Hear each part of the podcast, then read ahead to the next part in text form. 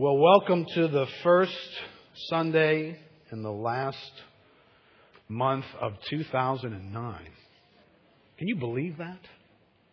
Did anybody else experience just the evaporation of an entire year right before their eyes? Wow, this has been fast.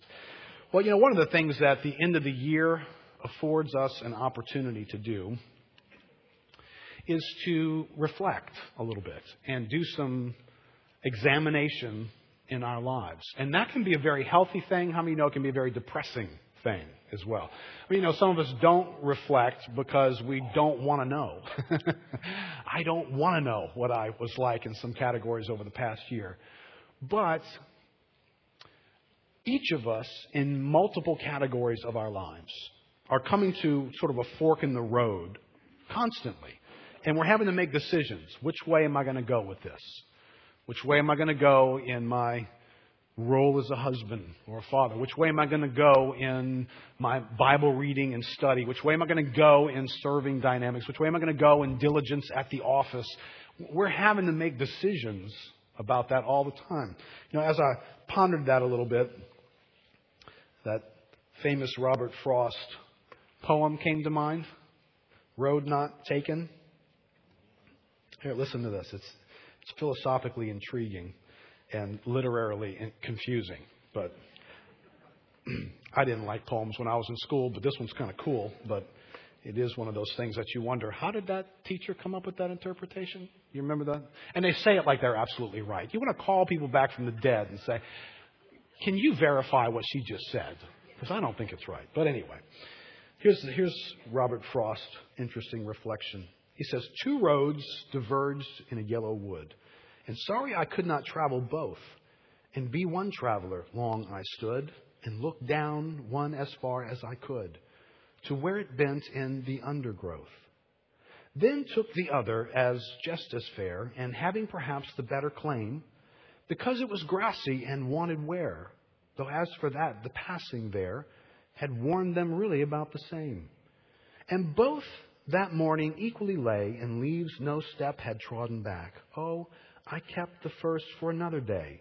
Yet knowing how way leads on to way, I doubted if I should ever come back. That's a profound little line there. There are certain paths. Be careful that you choose to walk them because you may not depart from them in the future.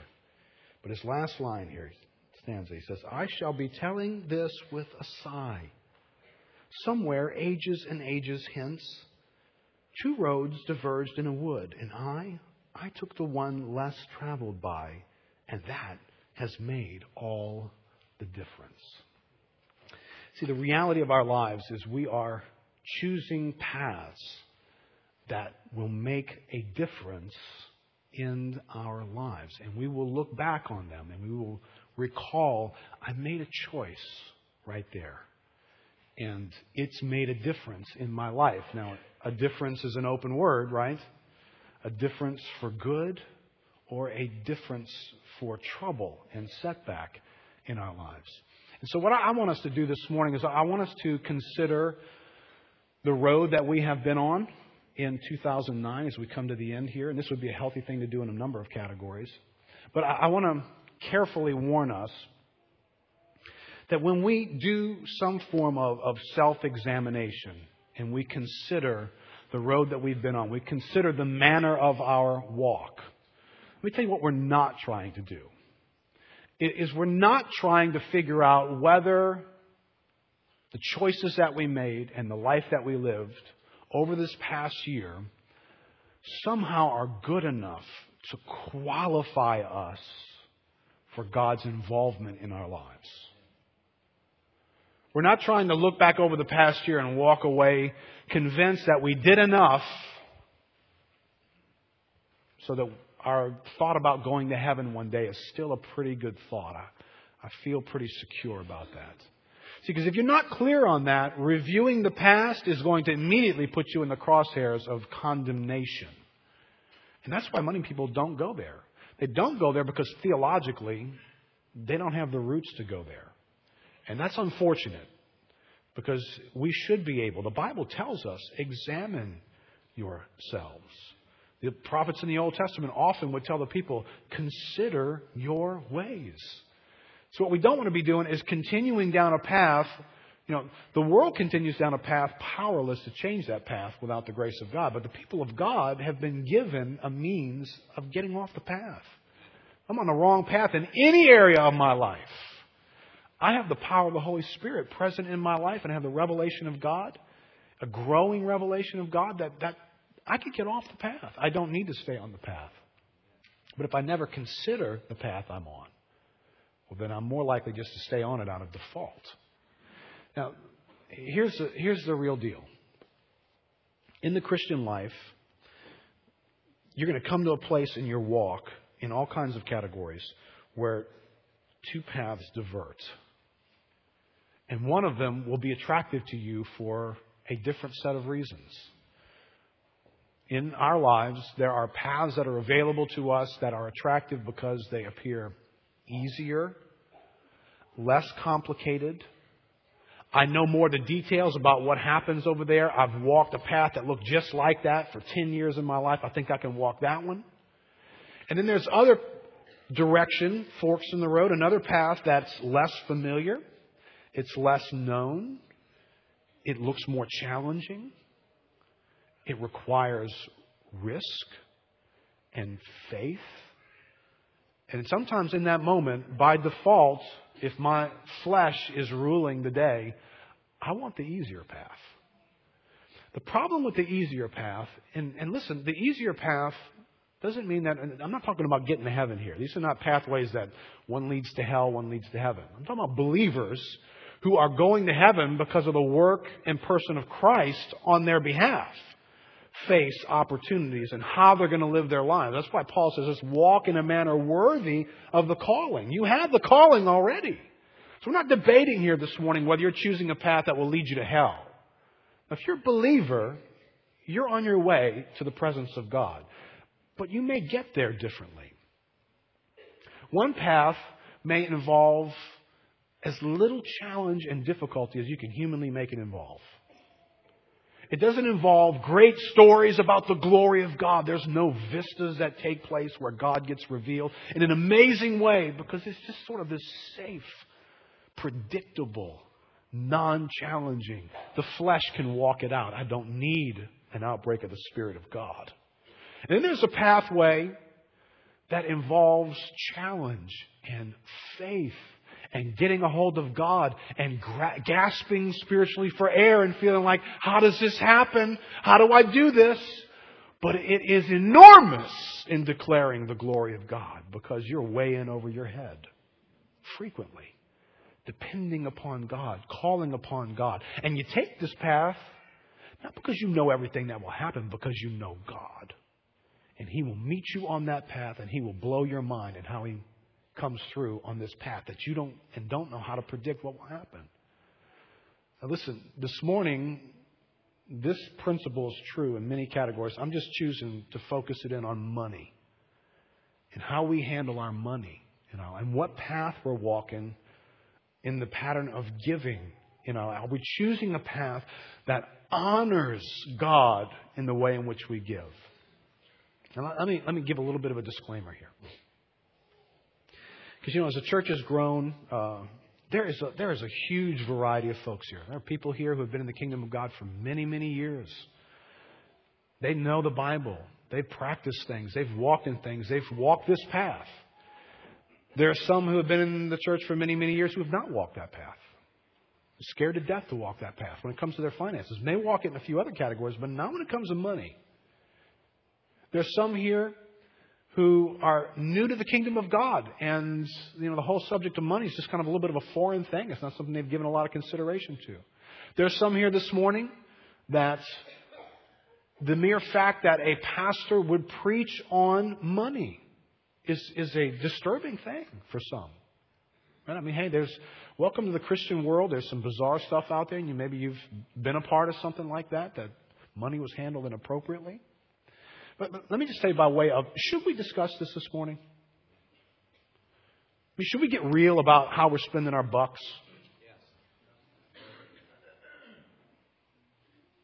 Well, your determination of that question should come from, hey, dude, you ought to be preaching and sounding and emphasizing what the Bible preaches like, sounds like, and emphasizes like. So if the Bible never talks about money, you shouldn't talk about money.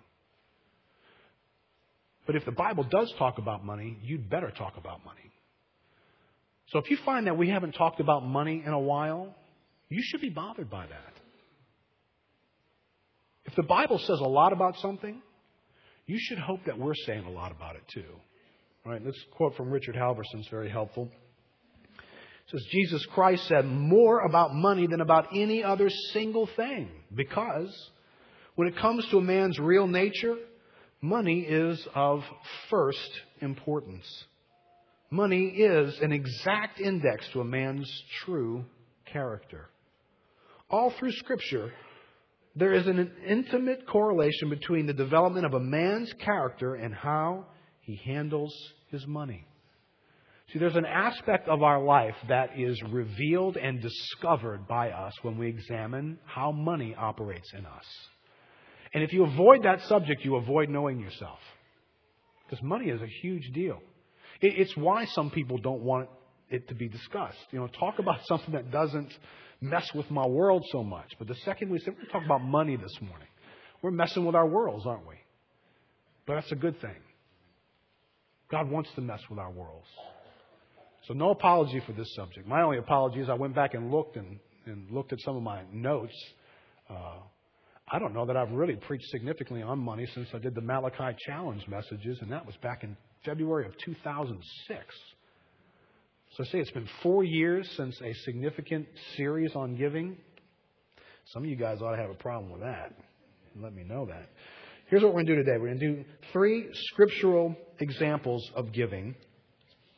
And I want us to view these examples through the lens of God's perspective, how these stories reveal God's word and God's will. And then I want us to look at them through the human perspective.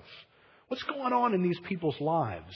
as money is interacting with them and they're giving and having to walk through these dynamics of their lives. Good, bad, what's happening here? Turn first with me to Genesis chapter 28, all the way in the beginning. Genesis 28. Going to learn something about giving from a man named Jacob. Jacob, Jacob is the third famous patriarch that God chooses to identify himself by. I am the God of Abraham, Isaac, and Jacob. And here we have Jacob venturing away from home due to some difficult circumstances in his life. Jacob was a man who seemed to create difficult circumstances in his life. Some of you can identify with that. And he's leaving home here, and he's going to have an encounter with God. And we're going to discover how he responds in the pattern of giving. Verse 10 Jacob left Beersheba and went toward Haran. And he came to a certain place and stayed there that night because the sun had set. Taking one of the stones of the place, he put it under his head and lay down in that place to sleep. And he dreamed, and behold, there was a ladder set up on the earth, and the top of it reached to heaven. Behold, the angels of God were ascending and descending on it. And behold, the Lord stood above it and said, I am the Lord, the God of Abraham, your father, and the God of Isaac. The land on which you lie, I will give to you and to your offspring. Your offspring shall be like the dust of the earth, and you shall spread abroad to the west and to the east and to the north and to the south. And in you and your offspring shall all the families of the earth be blessed. Behold, I am with you and will keep you wherever you go and will bring you back to this land. For I will not leave you until I have done what I have promised you. Then Jacob awoke from his sleep and said, Surely the Lord is in this place, and I did not know it.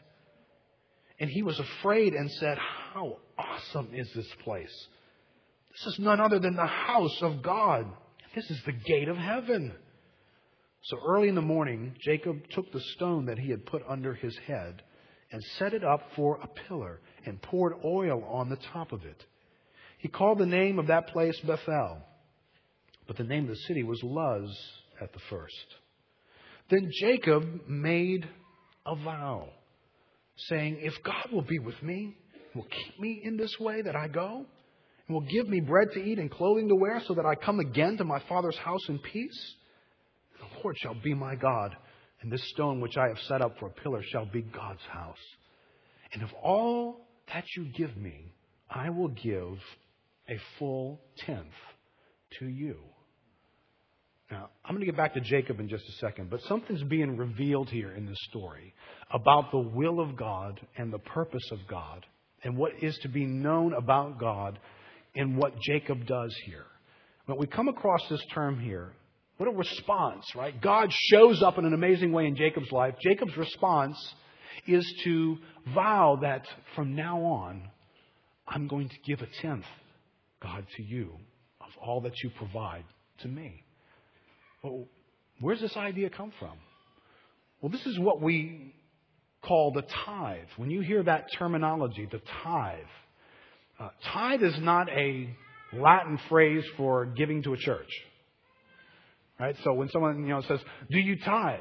That doesn't mean do you give to the church. That's not what that means. It's, it's not the correct use of the word. The word tithe is the word tenth. To tithe is to give a tenth. And so we get, we discover in the Bible there's this practice of giving a tenth of all that God brings into a person's life, giving it back to God in honor of Him. And that's called a tithe. Now I want to highlight something here as we discover this tithe in the Bible. Is that this tithe is both something that is an understood pattern in Scripture, and then it becomes an instituted pattern in Scripture. And that's very important for you to see both. Because this tithe, Jacob somehow, he doesn't have a manual. He's not following that, you know, the, the Mount Sinai hasn't occurred yet. There's no codified law anywhere written down for man to be following. Jacob knows something in his heart.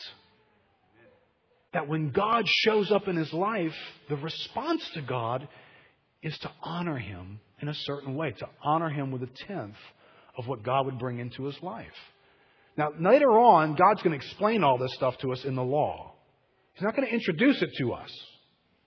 He's going to explain it and clarify some things about the tithe, right? Leviticus 27:30 says, "Every tithe of the land, every tithe of the land, whether of the seed of the land or of the fruit of the trees, is the Lord's. It is holy to the Lord. Now, what's important there is just simply a statement. God is saying, a tithe, 10% of everything is mine. Before it's yours, it's mine. As a matter of fact, for God, everything is His. But God has established something in the heart of man that God doesn't require us to give everything back to Him. God gives to us to make use in our life to meet needs in our life, to enjoy in our lives. But God is, if you will, the owner of it all. And so there's a revelation in the tithe that's, that basically says when I give 10% back to God, it's kind of like paying rent in a way. It's that which is due to the owner. The air I breathe, the water that falls from the sky and waters the ground, and, mysteriously those seeds that we planted, mysteriously, right? I mean, somebody's please explain this to me. I know biologists can give it a shot, but you still cannot tell me why that little thing, which can sit in a sack forever and you stick it in the ground, all of a sudden now it decides, hmm, think I'll come to life. think I'll become a tree or a plant. Well, that's because the owner is tending to his creation. The world is not spinning by itself and taking care of itself, and therefore we don't need to worry about anybody taking care of us. No, God is taking care of us. And the tithe is intended to remind us that all this stuff comes from somewhere. It's His. So when we get to Leviticus, we're just getting some clarification on something that already exists. Gordon Wenham, in his commentary on Genesis, says In making the Lord his God, speaking of Jacob, and offering tithes, Jacob is imitating the actions of his grandfather Abraham. he is also, as father of the nation, setting a pattern for all Israel to follow. This pattern that seemed to already be in Jacob's heart was a pattern that was already in Abraham's heart, right? Turn back to Genesis chapter 14 just for a second there. Genesis 14, Abraham is going out to battle and he's going to win a battle. And when he wins the battle, he's going to end up with a whole bunch of stuff. Verse 17 of chapter 14. After his return from the defeat of Kedorlaomer, that's close to saying it right, and the kings who were with him, the king of Sodom went out to meet him at the valley of Shaveh. This is the king's valley. And Melchizedek, king of Salem, brought out bread and wine, right? You guys remember what we talked about last week in the Eucharist? Bread and wine, symbolism, places all throughout Scripture. Melchizedek, king of Salem, brought out bread and wine. He was priest of God Most High. So into this scene comes the priest of God. And the priest is a representative of God in this scene. And he blessed him and said, Blessed be Abram by God Most High, possessor, owner, landlord of heaven and earth. Interesting that he chose these words in his expression to Abram. And blessed be God Most High, who has delivered your enemies into your hand. Abraham, God did this. This is, this is from God. God gave you this. The possessor of heaven and earth, he gave you this victory, Abraham. And Abram gave him a tenth of everything. Now, don't ask me to explain to you why did Abram know to do that? I don't know why he knew to do that. But nowhere in the Bible do you find anybody giving a tenth and God saying, a tenth? I don't know what you were thinking of. You, well, one, you don't need to do that. like, I need your money. You know, you don't ever find God saying that to anyone who gives a tenth. Now, you will find later on, you're going to find when somebody gave less than a tenth, you find God speaks up. So there's a revelation here in the heart of Abraham that somehow he knew the appropriate response to God showing up with his favor in your life is to honor him with 10% of what he's given you. Jacob turns around and does exactly the same thing. Now, Abraham does this 700 years before Moses gets the law at Mount Sinai. Jacob about 500 years before. So before anyone wrote this down, already the people of God were honoring God in their giving by giving God 10%. Now, at some point, it's going to get written down into the law, right? Numbers 18:21 would be one of many verses that speaks of this. And I, I picked this verse intentionally. It says, "To the Levites I have given every tithe in Israel for an inheritance, in return for their service that they do, their service in the tent of meeting." Now, I picked that verse intentionally because some folks who have been around church for a while tend to come to this subject of the tithe and they see it associated with the Old Covenant law, and then they see in the Old Covenant law it's associated with the Levitical priesthood. Two things that, in a way, no longer exist. Right? No longer under the Old Covenant law and no longer have a Levitical priesthood. So you have some people standing and say, see, so, so the tithe isn't a New Testament thing, and it's not necessary anymore because there is no longer a Levitical priesthood. Okay, now remember, the tithe already exists before we get to these passages. It is a practice in the heart of God's people as a means of honoring the possessor of heaven and earth. God simply turns around and says, Oh, you know the tithe you've been given to me? Use it for the Levites now. Because I'm going to set up the Levites as one tribe out of the 12 who their whole job is to lead you guys into worship. And so I don't want them to be busy doing anything else. I want them to lay their lives down and only be about the worship of Yahweh. And they will lead you guys into that. And so therefore you will support them. So you're going to take the tithe that you've been giving and you're going to give it to them. That, all that did was clarify where it was going. It didn't invent the tithe. Everybody with me on that? It's very important to see that. In this revelation, I'm just going to walk through some of your thoughts here that I've highlighted. The revelation of first increase and the source of our provision gets made known through the tithe. Right? Proverbs 3 9 10 says, Honor the Lord with your wealth and with the first fruits of all your produce. This is the nature of the tithe. It is the honoring of God when something comes into my life.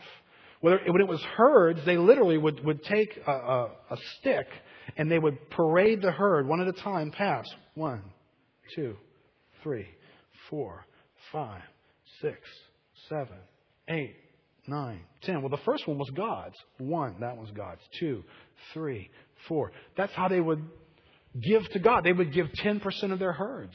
When increase came into their life, the response of any increase was to immediately turn to the possessor of heaven and earth and say, God, this came from you. And I honor you with 10% of it. Why 10%? Well, we'll get to that in a minute. My question to you, if you're not giving 10%, is, is where'd you get your number from? And I can find my number. Right? But if we're doing something different, I'm curious as to where we got our number from. Now, what about Jacob for a moment here? This is God's perspective. God is revealing the tithe in this story. God chose to put it in His Word. God chose to be honored by it, as He was through Abraham as well. What about Jacob? Right? Jacob, in this moment, when he gives his 10%, he pledges his 10%, uh, he's fleeing for his life. He's been at home. Remember, Jacob was a, he was he was a conniver. You know, this, this dude, you would not want to have bought a used chariot from him. Um, Jacob has figured out a way to cheat his older brother out of his birthright. It's a major deal. This is major thievery has taken place and craftily done. Well, now Esau says, I'm going to kill you. and he's not kidding. I'm, I'm going to kill you. And so here Jacob is running for his life. And you know, it doesn't appear that Jacob's taken a whole lot of stuff with him. It doesn't appear that he's a real wealthy individual at this point. It would be unusual in this. This was a land of hospitality. You find many laws in the Bible about how to care for strangers.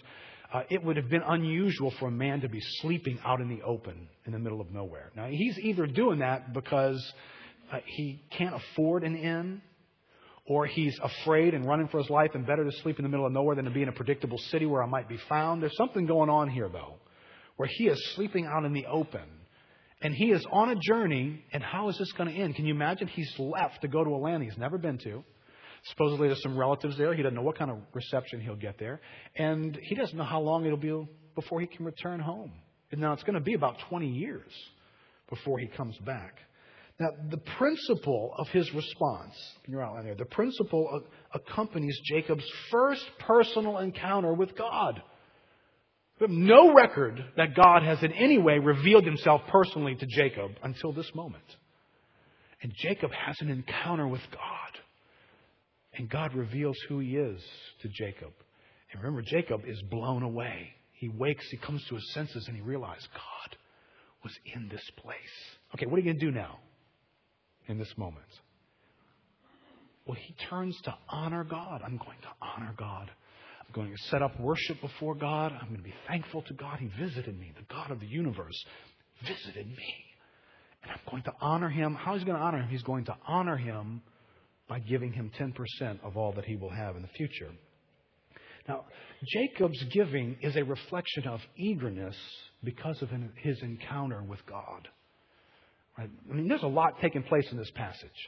He sees these angels going up and down to the place where he is, up into heaven and back down to him again, and up into heaven and back down. He gets a revelation of ministering angels. Remember, Jesus clarifies this later and says in, in Hebrews it talks about angels who were sent forth as ministering spirits on behalf of those who would inherit salvation. We get a revelation that there's angels coming and going from heaven for us. Jacob realizes that God is, is working in my life through these angels. And God goes on and he says, I'm going to bless you, Jacob. I'm going to, I'm going to bless the land that you're in. I'm going to bless you with offspring. And, and even more than that, my presence is going to go with you. I'm going to be with you. I'm going to protect you. You're going to be fine. Now, Jacob's blown away by the revelation of God's grace in his life. His giving to God is not a reflection of some law that required him to give. Can you find anywhere in here where God says, uh, now you're going to be needing to give me 10% from now on? That doesn't come from God. It comes from the heart of one receiving the grace of God. God has shown up amazingly in his life. Listen, this is very helpful for us. The tithe is not a means of obtaining the grace of God in your life. You don't buy God's favor with the tithe.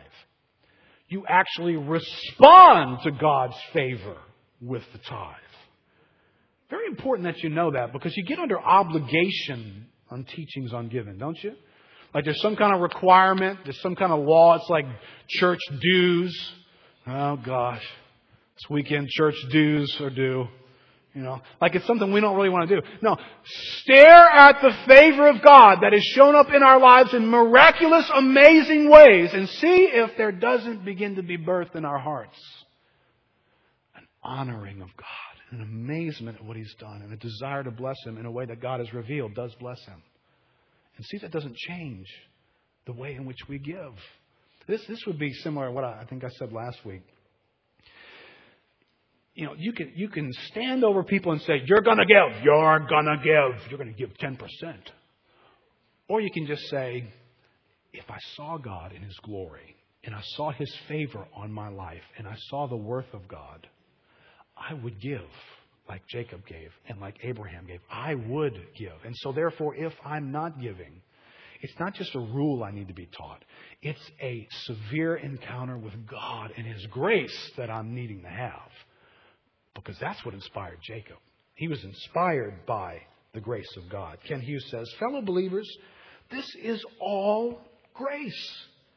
Jacob, the conniving believer who was outcast and alone due to his own sin, who merited nothing from God, was met by God in his misery with an unparalleled revelation of God's care and assurance for the future.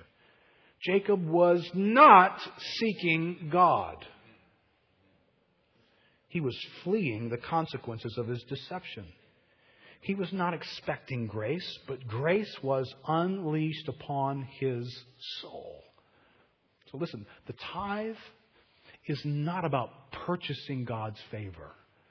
You and I get the favor of God because of something in God that says, I will be merciful on whom I will be merciful. That's why we get the grace of God in our life. Now, a couple of thoughts before I move on from Jacob. Jacob makes his determination, his pledge, in the light of God's promise. There's nothing tangible in Jacob's life yet. There's no flocks. There's no favor from people. There's no crops growing. He's not a wealthy man. God has simply made a promise to him I'm going to do this in your life. And his response is, I'm going to honor you with 10% of all of it. He has no idea how much all of it's going to be. It's going to be just enough to get by? Is it going to be too much for you to even account for? He doesn't know. But the principle is the same. This is very helpful. The principle of honoring God through 10% of what He gives to us is the same whether you have just enough to survive or you have so much you don't even know how much you have. It's still the same. We honor God from the attitude of our heart. The last thing is, uh, the reality of Jacob's life is one day he's not tithing, and the next day he is. Now, this is a radical thought because some of us who have had a struggle perhaps with moving into the realm of, of giving God 10%, we, we've convinced ourselves somehow that we just can't do this. I can't do it. See, do you know what you're saying? 10%?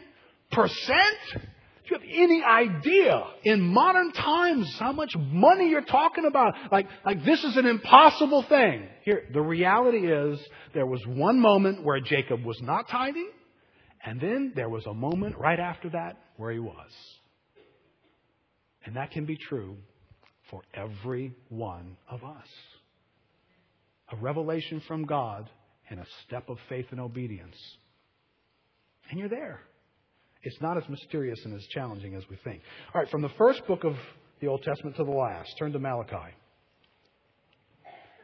You find tithing being discussed, not in every book of the Old Testament by any means, but you find it being discussed significantly throughout. And it's interesting that it is in the very first book of the Old Testament, it is in the very last as well.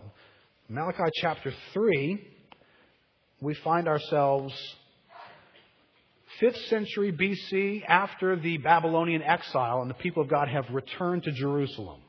And they begin to go about their normal lives now. So they're not in exile, they're not away from the temple anymore, they're back in the temple, they're offering offerings, they're bringing uh, sheep and offerings to God through the temple system. Things are beginning to return to normal in their lives. And God sends Malachi the prophet. And in verse 6, Malachi comes and says this For I, the Lord, do not change. Therefore, you, O children of Jacob, are not consumed. Hope that's not a confusing thought for you. It's like God's trying to explain to them why He hasn't annihilated them.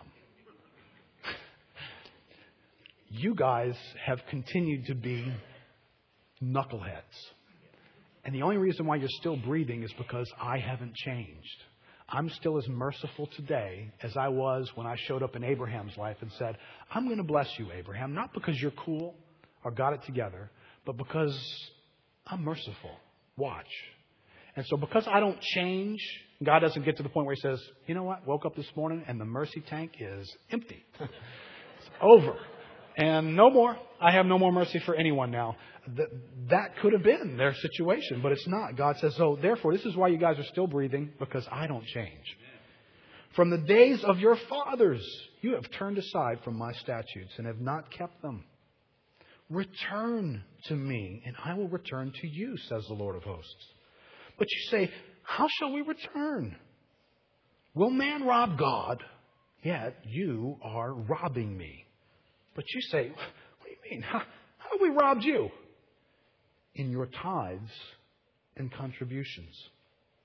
You are cursed with a curse, for you are robbing me, the whole nation of you.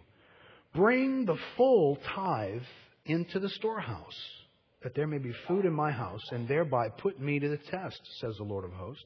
If I will not open the windows of heaven for you, and pour down for you a blessing until there is no more need.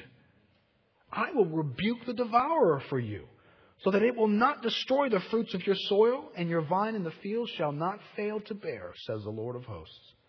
Then all the nations will call you blessed, for you will be a land of delight, says the Lord of hosts. Now, when God responds this way to this situation, these guys have returned to patterns of worship, but they are not bringing the tithe to God. Some maybe are bringing nothing, some are bringing something, but it's not a tithe. And so we get a revelation of how does God feel about that?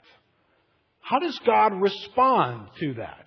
I think too many of us have never looked to see. How does God feel about that? We've just sort of assumed, well, I'm not dead. He didn't kill me. So, I mean, I guess he's, I guess he's all right with that. Right now, he's only okay because he's merciful. But he's not okay. He's affected. And you can tell by his response, he's bringing news of that effect to them. Right, so here's a revelation of the will and the word of God. First, tithing was an understood expectation for God's people. God fully expected that they understood that they were to honor the possessor of heaven and earth by tithing to him. God's not assuming he needs to show up with a new idea. He's assuming everybody knows this. Abraham knew. Jacob knew. I wrote it down for you. So it's pretty clear. Secondly, to not tithe was to sin against God. That's how God treats us. God's not here for a pep talk. God's not here saying, hey, you know, can I just give you guys a suggestion? You know, it really, it would be more cool for you in the future if, like, some of y'all would really tithe instead of just bringing a little bit you're bringing. Just a suggestion for you. Uh, no, God's showing up with the idea of you are robbing from me. That's big terms. You are stealing from me. What do you mean we're stealing from you? I mean, that's like I've crawled into the temple at night when nobody was looking and stolen stuff. No, no, no. Remember, Leviticus tells us what has always been true from the beginning of creation? The possessor of heaven and earth, he owns it. It's his. The moment the tithe stays in your pocket rather than being given to him, you have taken it from God. And that's how God shows up to these guys and explains. Next, God has the intention to reward us in response to our faith in Him. God quickly turns from this chastising correction to tell them, you know, if you trust me with a life that doesn't have 10% in it, I would open the windows of heaven and pour out blessing on your life. And the background is, you got need right now, don't you? That's the background here. Haggai does the same exact thing. You have need in your life right now, don't you? Severe need in your life right now. But you know what? If you give to me the 10% that I have called on you to give, I would pour out so much into your life that it'd swallow up your need. This is the blessing and promise of God offered to us. Proverbs 3, 9, and 10 again. Honor the Lord with your wealth, with the first fruits of all your produce. Then your barns will be filled with plenty, and your vats will be bursting with wine. So God is not just saying, here's what I want you to do. He's saying, I want to bless you. I started this thing in grace, and I'm going to continue it in grace. And I guarantee you I'm going to be giving you back more than 10% of what you give to me. I'm going to consume the needs in your life with my faithfulness. What a promise from God. It's the best investment you will ever make in your life, right? You live through an economy that's taught you, hey, this, this mutual fund is paying 26% a year, baby. Really? How did it do the last couple of years? Well, God has promised an abundant reward for those who trust Him and honor Him through a tithe. Next, in this passage, we learn something about God's perspective on issuing a full challenge. God issues a full challenge in this passage. He says to them, Here's how you fix where you're at. Bring me the full tithe. Now, listen, I am tempted to go in a different direction than God on this. I am. I can't, but I am. Because then I'm, I'm looking at it I'm thinking, okay, this is probably a lot like us. You got some people are giving 2%. Some people giving 3% of their income is going to God, 4%. And so, you know, if it's me, I'm saying, hey, listen, all you guys that right now, you look back at 2009, you're giving 3%, take a step of faith. Start giving 4. Start, I mean, just take a step from where you are. Take one step, a step of faith. Give 4. You guys who've been with 5, give 6. Right? That's what I would say. God turns around and says, bring it all bring the full tithe. Now, now please notice this on the receiving end of correction in this passage are not just people who are giving nothing. It's people who are giving something. They're just not giving the right thing. So I, don't want to be released as I say, well, you know, I mean, I give. I give. Well, God's after those who give too here. He's after them to say, yeah, but, but what you give isn't honoring me. So reconsider what you're giving and give the full tithe. Now, if God says that I'm to do that, guess what? That means I can do it. Do you know how many people wanted to argue with God on that day? Say, God, have you seen my bills? Did you hear the medical reports? Do you, do you know what kind of economic situation we're in right now in Jerusalem, God? Come on. I mean, you've got to be kidding me, right? No. See, a tithe and giving it to God, it's significant enough that it makes a statement about God. It makes a statement about what you and I believe about God will be to us in the future. God is going to show up in my life. God is going to meet my needs. See, because when I give back to God, I acknowledge that He's the source of this anyway. It came from Him anyway and more can come from Him. So if I give this to God, it's not like, oh, well, I'm just 10% short. No, God's going to show up in my life. And what I'm saying is a big statement about God. Now listen, does our giving individually make a big statement about God? Does it? Because when I get to the end of the road that I've chosen and I look back, I want my choices in this category of my life to have said, I thought much of God. God was big and He was dependable and He was faithful and I trusted Him. That's what my giving reflects. And I want to get to the end of the road there. A road that was challenging and difficult and anxious sometimes and wondering how do you make it. But in all those moments, causing me to call out to God to be faithful in these categories so that He would be exalted. How, how do I move from where I'm at to here? Listen, listen. Uh, you know, I, repentance, this is an issue of repentance and correction here. If, if, if this message this morning was a message about choosing a wise road on how you walk out purity in your marriage, and I brought that up, and we had a giving record, how you doing in that category, and you picked it up, and the giving record said, you're faithful to your wife 97 days out of 100. How many of y'all would be pleased if I said, listen, all you guys who are 97 out of 100, how about just making it 98? Wives, would y'all be cool with that? I mean, we're going to reduce the amount of unfaithfulness that your husband's into. Uh, no, repentance would mean, how about zero unfaithfulness? You know, the noble thought, well, you know, when I look at my socializing and how I'm living my life, you know, I'm, I don't know, maybe two, three times a year I might get drunk, you know. All right, well, this morning, let's reconsider that road. And those of you guys who are two or three times a year, it's going to get you, get, get you down to one to two. Okay, if I ever start preaching that way, stand up and say something.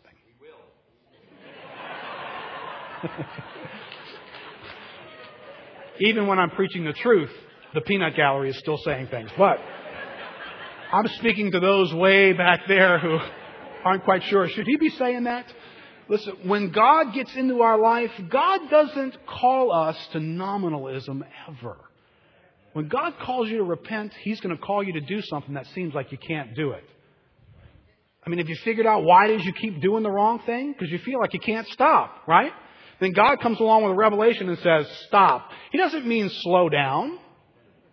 It's like, well, God, you don't understand. I mean, I can't stop. No, no, no. You can stop. And so when God says, stop being unfaithful to your wife, He doesn't mean do it less. He means stop it immediately. When He shows up in these guys' lives and He says, bring the full tithe, He doesn't mean develop a pattern of the full tithe over the next four to five years. He means stop what you're doing now and honor me with the full tithe. And look for a moment at these folks. There's a revelation about their lives that, that needs to, to catch us here. And we'll look at the faith and the actions of these people. First, these people have grown negligent and unaware. It's like when God shows up and pronounces this to them, that there's a little bit on the hill. Whoa, whoa, what, what you talking about? Whoa. You know, God doesn't in that moment say, oh, oh, you didn't know you were doing this. Oh, well, then it's not robbery then, and it's not sin. But God doesn't change his tone at all, does he? So, you know, our pleading ignorance doesn't work always. And it doesn't work here. God still sees it. God's perspective remains the same, even though man's trying to act like, well, well we didn't notice we were doing that, really. God, what do you mean? What are you talking about robbing you? it didn't matter. It was the truth of their condition. Secondly, their negligence reveals something about the, the patterns of their life. You know, I very seriously doubt anybody was, was walking to the temple and counting their sheep and getting to the tenth and just saying, Boy, this 10 number just bugs the snot out of me. I ain't doing this anymore. I, I doubt that was the case. More likely, the scenario was this new opportunity came, this travel adventure became available, and it cost a little, and there was a need over here that this thing broke, you know, the lamp system went out in the house and had to get some new oil lines run and, and just stuff was happening. And slowly, you know, 10% turned to 8 and turned to 7 and 6 and sort of down it went. And, well, you know, there's a revelation here that you know, Jesus said, wherever your treasure is, there will your heart be also. So there's an issue here about money reveals something not just about our checkbook, but about our hearts. Because most of us are managing, especially Americans, we're managing to devote our income to certain things. We do manage to pull that off, don't we? I mean, there's not, not many of us who are shutting off our electricity and saying, you know, guys, we're just going to shiver through the winter and read by candlelight because we, you know, well, um, we are making sure that we spend money on certain things. This one needs to be a non negotiable because it reflects the issue of the heart. You don't stop giving towards something that has filled your heart. Kent Hughes says, God does not want our money, He wants us. Yet, we cannot give ourselves to Him apart from our money. That is true. There's not a one of us who escapes it. Money occupies so many categories of who we are our status, our future, our security about how things are going to go for us, what we want, our ambitions, our values, our character is so bound up in money that there isn't a Christian walking with God who can somehow have a relationship with God that doesn't involve their money. It will always, always involve our money. A couple other points about these guys, we'll move on. The faith for provision and good life was not connected with God for these guys. Whatever they were using their money on, they were taking it from God, for them it had become so important that they would set aside God's revelation in order to pursue it. Well, people pursue what they want to pursue. So suddenly what's come into their life is something that they thought would produce for them good and benefit and happiness. Listen, whether it's a college education or whether it's the heat staying on, whatever it is, we see good in that. So much so that we devote some aspect of our income to purchasing that. Because that will bring to us a good life.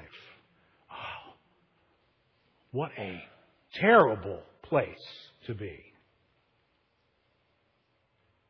God, the possessor of heaven and earth, is the source of a good life. Too many people got lots of money and goods and stuff, but they got no love, joy, peace, patience. Amen? God's the source of that. I don't need to make sure that I'm going to have this or can pay for that or that new thing here or I can go to that place or buy that. God, I have, no, I, I, I need God. That's, that's what I'm needing. I, need, I, I want to always turn my attention to the reality that God is where the good stuff is. And I honor Him that way. Last thing about these guys in Malachi. Their neglect of this practice has created some kind of cursed condition in their life. God says, You are under a curse. Every one of you. Now, that curse condition is not spelled out clearly, but clearly from what God says throughout the rest of this prophecy, is coming to them in the form of God's discipline. Right? Again, this, is, this isn't. Uh, achievement that's based in somehow achieving heaven. Right? This is not what we're talking about here. But you can be on your way to heaven and being disciplined by God. Because God loves you. And when your heart begins to go astray, He will bring things into your life to recapture your heart. And if money is the railroad track upon which your heart is running away from God, then part of the curse you're going to experience is God meeting you somewhere on that railroad track and derailing some things in your life. Well, that sounds mean. No, just behind what God does to derail you is a cliff that will destroy you. Does it still mean? It's the goodness and kindness of God. See, the tithe protects me from that day, though, because money never touches me without it first honoring God. This is such a wise thing God's given to us. Listen, some are not experiencing curse so much God, you know, may be God, but it may be the self curse of letting money have too big of a category in your life. The curse of anxiety in your life. You start believing your future is based on how much money you have, and you start watching your money, don't you? Whether you can retire, whether you can afford that, whether your dream about buying that's going to be able to happen. Well, that's all bound up. Is it bound up in God who has your future and is your source? No. You stop giving to God, it's bound up in money now. So money's got to provide that for you. So now you're under the curse of anxiety and fear, greed. You give yourself to this And then you give yourself to that. Have you found that the more you give yourself to, you stop wanting anything or you want more? So you, you start with shaving off 1% so you can spend it over here and you're down to 9%. Guess what? You're going to need to shave off another percent because this thing over here is going to want to take it all. And when it's done taking it all, it's going to want you to go borrow some. That's the nature of greed that's in us. And we feed that when we let our lives get out of control financially. Jealousy and pride comes into our life. When we stop honoring God as the source, well, guess who becomes the source in that moment? Me. I'm the source. You want to know why I'm doing so well? You want to know why my business is so successful? Because I work my butt off. That's why. I'm a hard worker. You ask anybody, they will tell you that. That's why we're doing so well. Or, you know, maybe you're not that obnoxious in your presentation. Maybe you're just kind of looking across the room at somebody who's just, you know, not as well educated as you are. Their station in life is understandable, predictable, because, you know, you've got a master's degree and you've got this and you're well educated and you know so so you, you can begin to see yourself as the source of great benefit in your life. And the moment you do that pride wells up in your heart. Well see if i see that my life comes to me from god well then i don't really have any room for pride do i? Because the possessor of heaven and earth chose to just bless me. His mercy poured into my life in a certain fashion financially. Doesn't make me proud.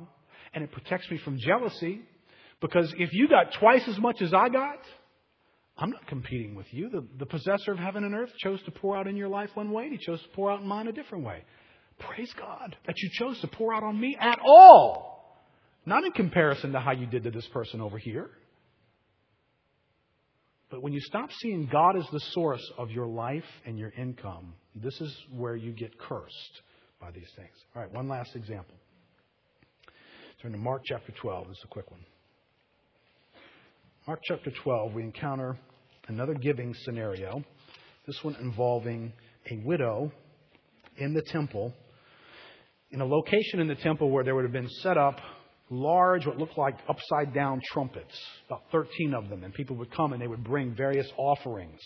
It was a very public setting that they brought offerings. You know, some people probably got this idea in the church that the church would bring offerings by setting up offering things and letting everybody come and do this. Well, into this setting, there are people that are very wealthy and they're coming up with wheelbarrows full of stuff and they're dumping stuff.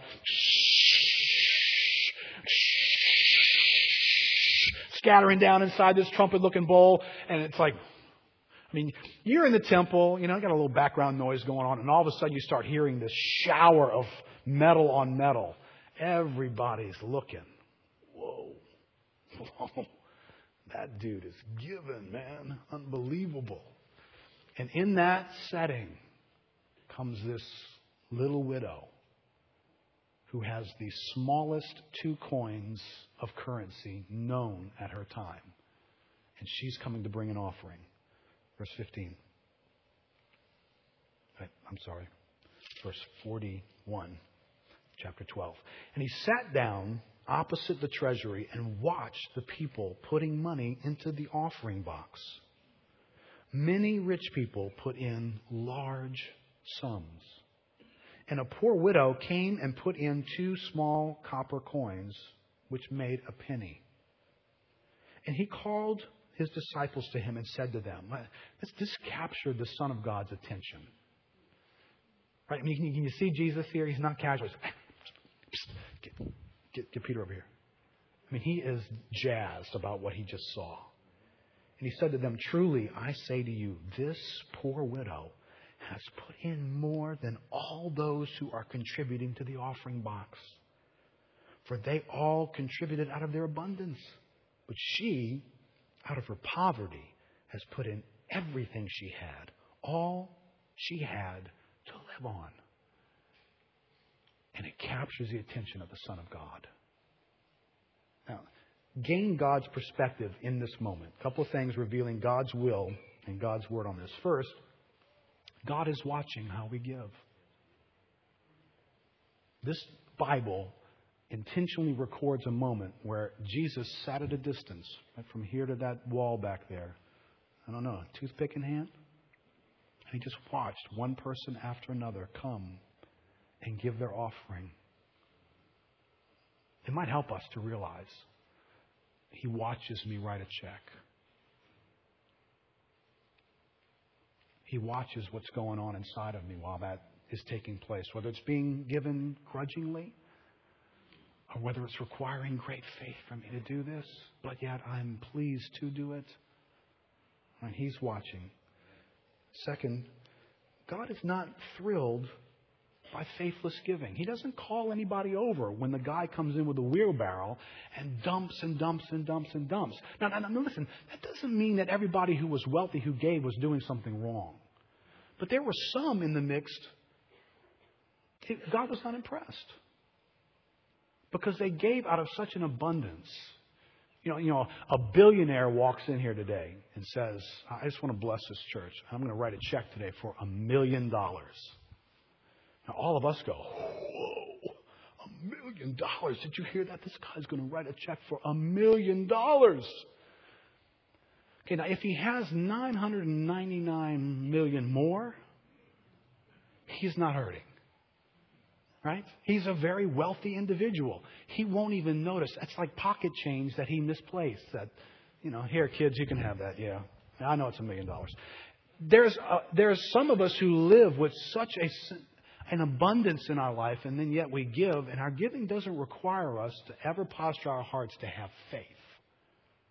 See the difference between those guys and this guy, this woman? She was putting her life on the line by giving. Her future just got into question, didn't it? Because she gave all that she had to live on. Okay, you with me on this next question? How was she going to live tomorrow? Well, by faith. She would trust God, that God would show up in her life. See, the guy with a billion dollars who gives a million, he doesn't need to look to God tomorrow. He can just look to his bank account. Now, listen, that's not wrong. It's not an advertisement for all of us to be as unsuccessful as possible. But it is a reality that if God has blessed us with a great abundance, you still should be trying to figure out how can I give to God in a way that takes faith for me to do it? Because God is looking for that.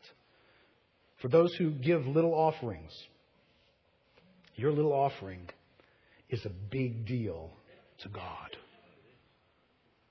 Some of you feel like, you know, you know, I didn't really give to the building fund, or you know, I don't really. You know, I mean, I, I don't. I don't make hardly anything, and I'm a college student, and you know, I just, you know, listen. Load your heart up with faith like this woman, and come give, and you will get God's attention faster than perhaps anybody else in this room. When you take the meagerness of your life and you say, God, though my life be meager, I give who I am and what I have to you in faith because I trust you and I honor you. Her giving made a big statement about God. See, if there was two pathways here, there were some wealthy folks who took the one that didn't challenge them a whole lot, and there was a woman who took a path that challenged her very life to do what she did. And it was a path that brought great glory and honor to God. And let's talk for one second about her, and then we're going to close.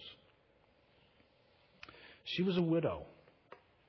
She had no means, strong means by any chance. She had beggarly means of existence. She did not have a man. She did not have provision from one who had a job. And she gives, you ready for this? The amount of money that she gives is one sixty fourth of a denarius. If you remember, a denarius was a day's wage. That's what she's walking around with in her pocket. 164th of a day's wage, and that's what she has to her name. Now, what's, what's mind blowing here, and I love how the Bible does these little details, is it's in the form of two coins. See, if it was one coin, we might say, well, you know, she had to give, she had to give it. If she's going to give anything, that's all she could give. But she had two. She could have kept one and given one. But her faith in God was big. She took all she had, two little bitty coins, and gave it to God, knowing God's going to show up in my life. Some of these people expressed very little faith, even though they were giving something. There was very little faith in their giving. Lastly, the widow's lack was not a cause for not giving.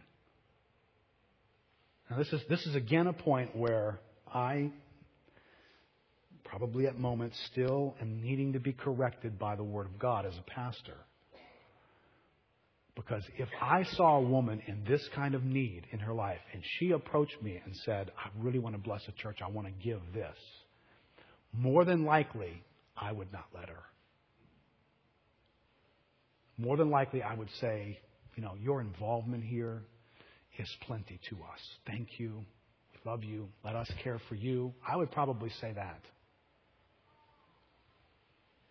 Jesus doesn't go run over to the coin box and take it back out and give it to her. Say, listen, no, don't do that. So apparently, a lack of affluence and a posture of need is not a reason to not give. As a matter of fact, she's not the only widow in the Bible who gave to God the last of what she had. Remember the widow at Zarephath and the prophet Elijah comes to her? And she's about to eat her last meal with her son and die. And the prophet comes and says, No, take what you have left in your life and give it to God. And her story continues.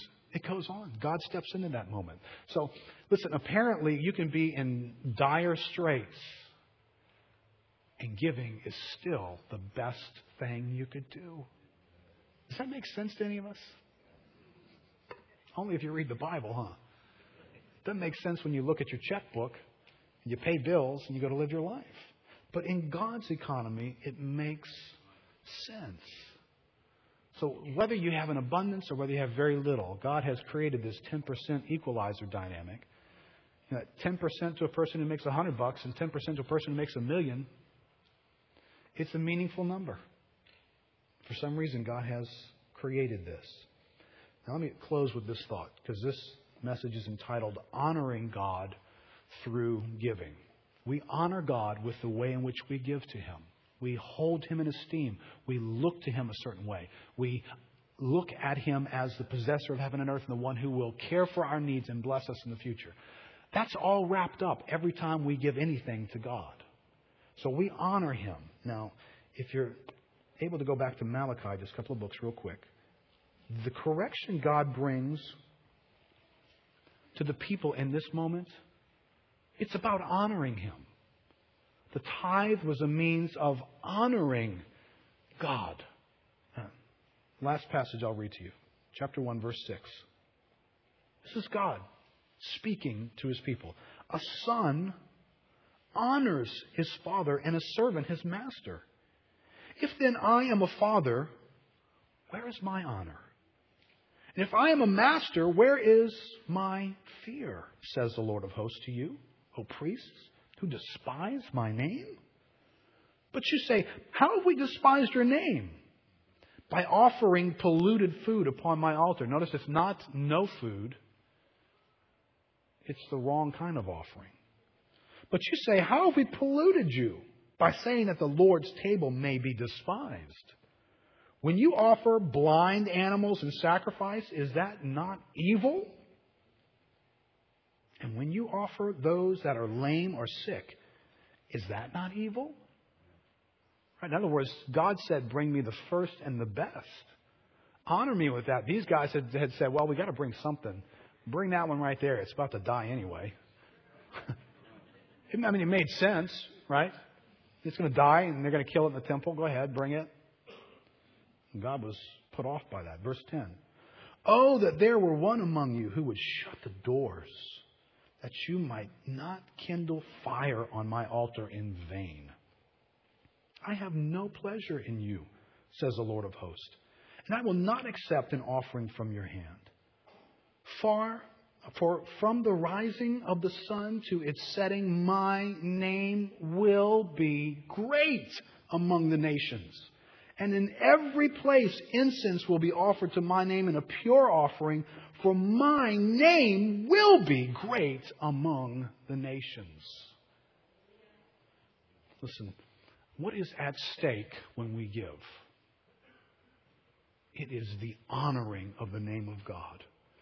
Can, can, you, can you please get out of this unbiblical idea that the tithe is some kind of a tax from, the, from an old system that nobody's even under anymore. And why do that? No, no. When I read the tithe in Scripture, I find it is a response to the grace of God pouring into one's life, and it honors the possessor of heaven and earth. And God cares about it. See, our giving is about our honoring. Matt, go ahead and come. We're going to close. Look at this last thought from Mark Dever. He says, Perhaps we can reverently ask why God cared so much about whether the sacrifices brought to Him were unblemished or not, or whether it was 10%. What's going on here? In part, God was interested in the priorities of the Israelites' lives. He wanted to know whether they were willing to bring God their best. And you and I spend our money to acquire best. Spending it on God brings a revelation. He's the best thing we could do with anything in our lives. Now, I want to send you away today with, with some thoughts. So, can you, can you write these questions down? There are four short questions for you.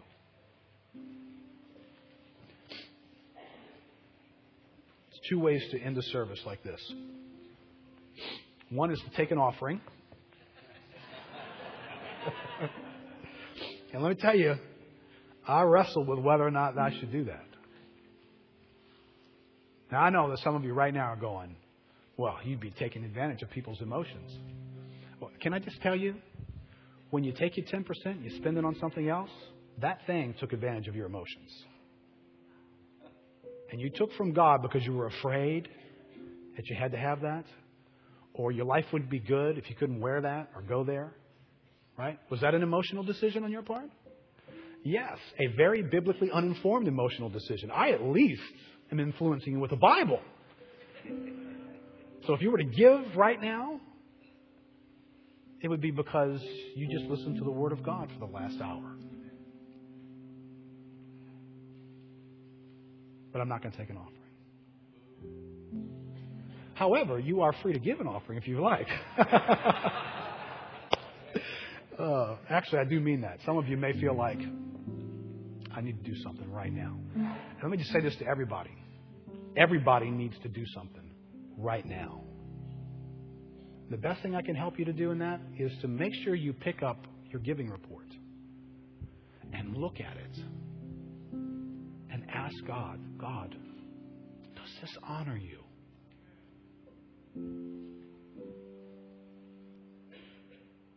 You've gotten to the end of your path of 2009. Did you choose a path that honored God in your giving? You sit down with God, armed with the Bible, and find out. Here's your four questions. One, are you giving? Am I giving to God financially?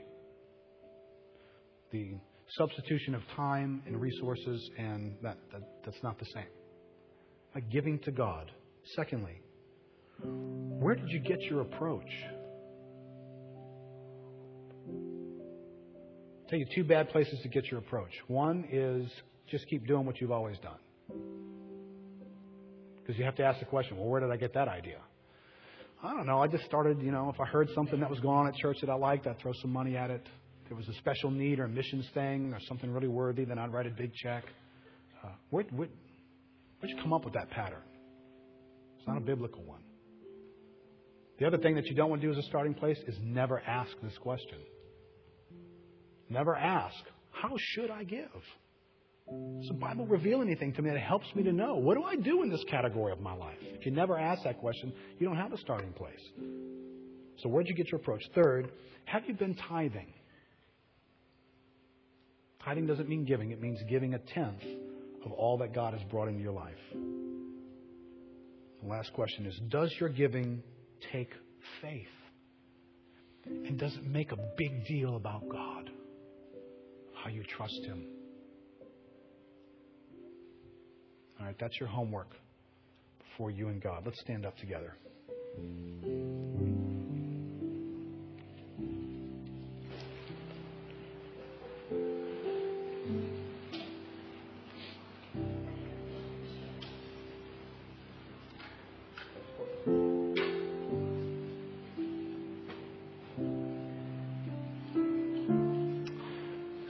I first thank you personally for this audience, Lord, this church. Lord, I know that everybody doesn't feel comfortable with the message that was just preached.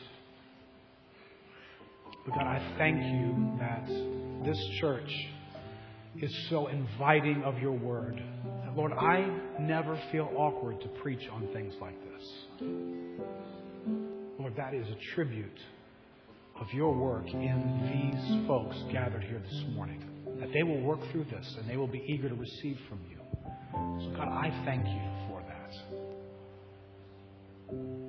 God, I thank you that you are the possessor of heaven and earth.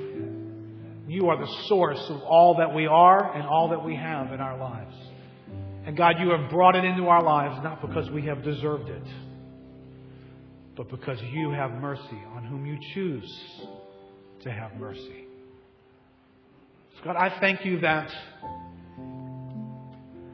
some here, God, who give abundantly, full of faith, have been met by your mercy. And Lord, actually, some here who have not walked in faith in this area have still tasted your mercy.